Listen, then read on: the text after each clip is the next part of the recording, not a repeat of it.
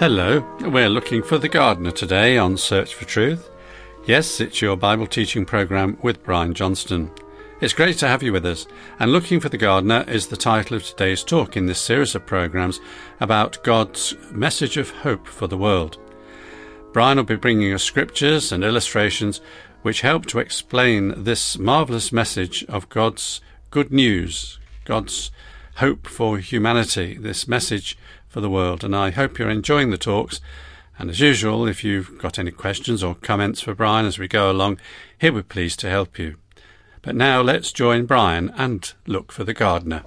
Thanks, John. Yes, years ago, I recall scanning through adverts, looking for a gardener, someone who'd look after my mother's garden. Perhaps that was in the back of my mind while preparing my thoughts for this talk.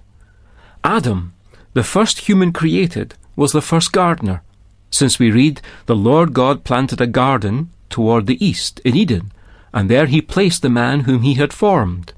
Then the Lord God took the man and put him into the garden of Eden to cultivate it and keep it.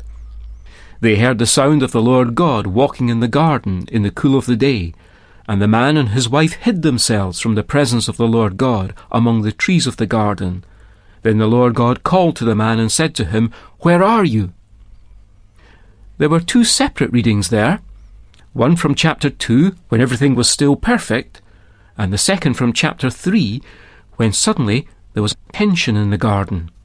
What had happened between these two readings from the first book of the Bible from Genesis? Of course, our first parents had eaten the forbidden fruit. Their disobedience had shattered their relationship with God. Notice this before any human ever thought of looking for God, God was looking for us. Then the Lord God called to the man and said to him, Where are you? Genesis 3 verse 8. But wait a minute. Why does the all knowing God ask where they are? It's so that we might recognize that we are lost without Him. For unless we confess our lost state before God, we cannot be found, we cannot be saved. I remember as a child playing hide and seek with my parents. I'd run away and hide behind some chair in the house, and if they were taking too long to find me, I'd start shouting out some clues. I was keen to be found. The excitement was in being found. Imagine trying to hide from God. Adam tried it, and Jonah was no more successful either, because you simply can't hide from God. One man in modern times who tried to hide intellectually from even the very idea of God later spoke about how he came to sense that the hound of heaven, as he put it, was on his trail, so there was no hiding. The Hound of Heaven is a religious poem written by English poet Francis Thompson, first published in 1893. This was to be the poem that influenced authors Tolkien and C.S. Lewis. It begins like this I fled him down the nights and down the days. I fled him down the arches of the years. I fled him down the labyrinthine ways of my own mind, and in the midst of tears I hid from him. But please remember from Adam's experience that there's no hiding from God, and learn even from my boyhood experience there's nothing better than being found. Now, there's a second gardener I want to talk about. He's not a real gardener, he appears in a parable. Not a parable that's found in the Bible, but this is an atheist's parable written by a famous British philosopher and atheist called Antony Flew, who died in 2010. It goes like this Once upon a time, two explorers came upon a clearing in the jungle. In the clearing were growing many flowers and many weeds. One explorer says, Some gardener must tend this plot. The other disagrees. There is no gardener. So they pitch their tents and set a watch. No gardener is ever seen. But perhaps he's an invisible gardener. So they set up a barbed wire fence. They electrify it. They patrol with bloodhounds. But no shrieks ever suggest that some intruder has received a shock. No movements of the wire ever betray an invisible climber. The bloodhounds never give cry. Yet still the believer is not convinced.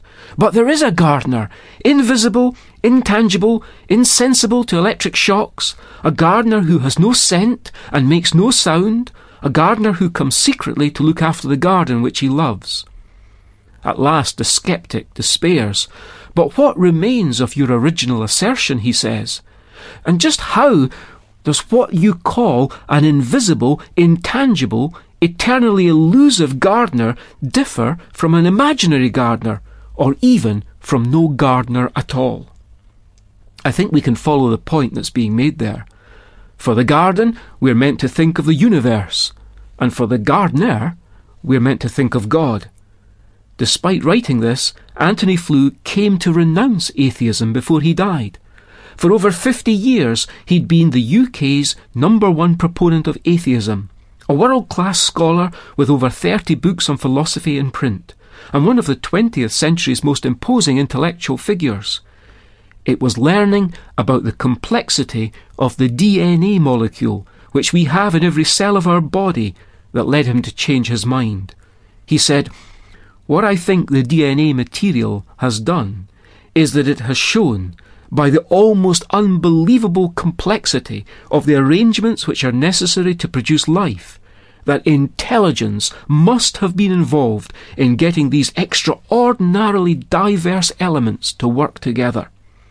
And so in 2004, the world's leading atheist, Antony Flew, announced that he was no longer an atheist.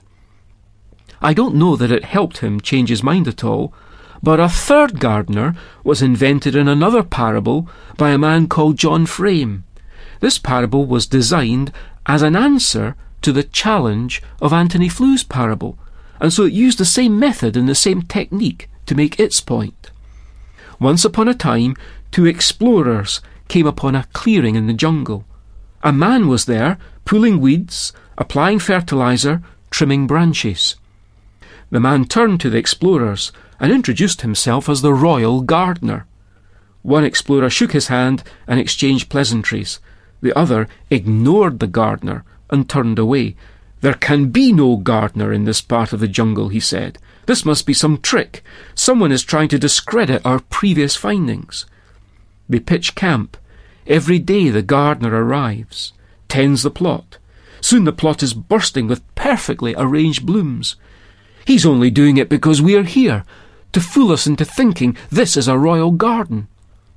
The gardener takes them to a royal palace, introduces explorers to a score of officials who verify the gardener's status. Then the skeptic tries a last resort. Our senses are deceiving us. There is no gardener, no blooms, no palace, no officials. It's still a hoax. Finally, the believer despairs. But what remains of your original assertion? Just how does this mirage, as you call it, differ from a real gardener? Now, I want to finish this talk with the mention of a fourth gardener. Our reading is from John's Gospel, from the end of chapter 19, a chapter which deals with the crucifixion of Jesus Christ.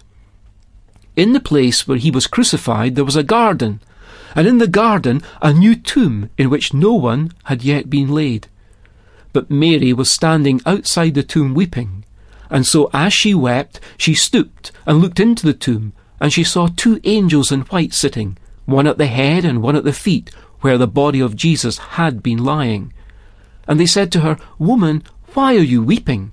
She said to them, Because they have taken away my Lord, and I do not know where they have laid him. When she had said this, she turned around and saw Jesus standing there, and didn't know that it was Jesus. Jesus said to her, Woman, why are you weeping? Whom are you seeking? Supposing him to be the gardener, she said to him, Sir, if you have carried him away, tell me where you have laid him, and I will take him away. Jesus said to her, Mary. She turned and said to him in Hebrew, Rabboni, which means teacher. That's John 20, verse 11 to 16. If only those who choose not to believe in God would stop looking only for a gardener, then they too might be surprised at who they would find, or better still, at who finds them. The story's been told of a little girl who lived on the edge of some woods, and one evening she went exploring. It grew dark, and she got totally lost in the woods. She sobbed so much she exhausted herself and fell asleep. Her father and others came looking for her, but when it became really dark, they had to stop their search until morning. At dawn, the father got up and resumed his search. Finally, he saw his little girl asleep on the ground some distance away. He yelled out and ran to her. At that very moment, the girl awakened, saw her dad, who was by this time right in front of her, flung her arms around him and said, Daddy, I found you.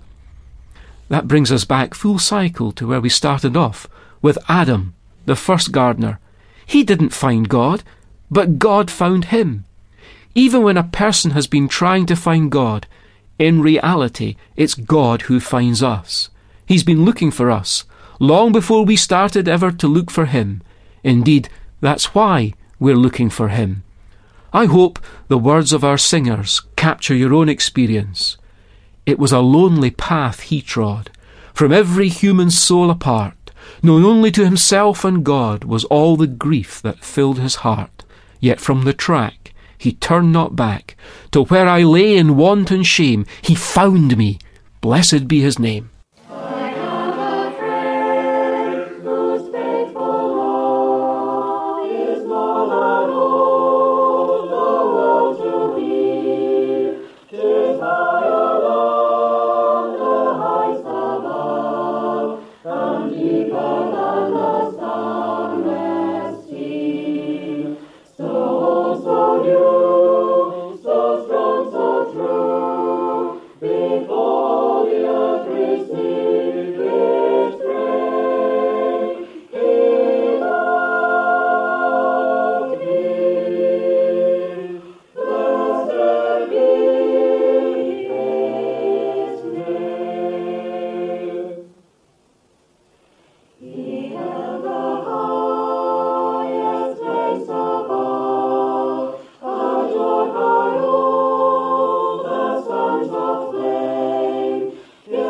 Jesus.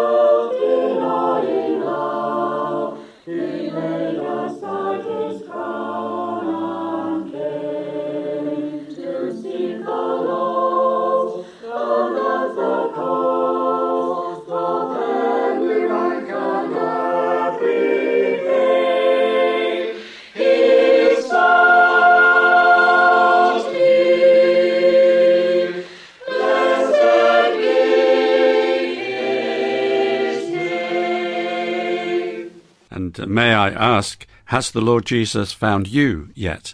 He is looking for you, so will you respond and accept his love for you? Now, do you know as well that you can study all of the talks in this series by sending for the transcript booklet? If you'd like one, ask for the title Hope for Humanity. And if you've got your pen and paper to hand, I'll give you our contact details so you can make a note. Search for Truth, Hayes Press, The Barn, Flaxlands, Royal Wootton Bassett, Swindon, SN4 8DY.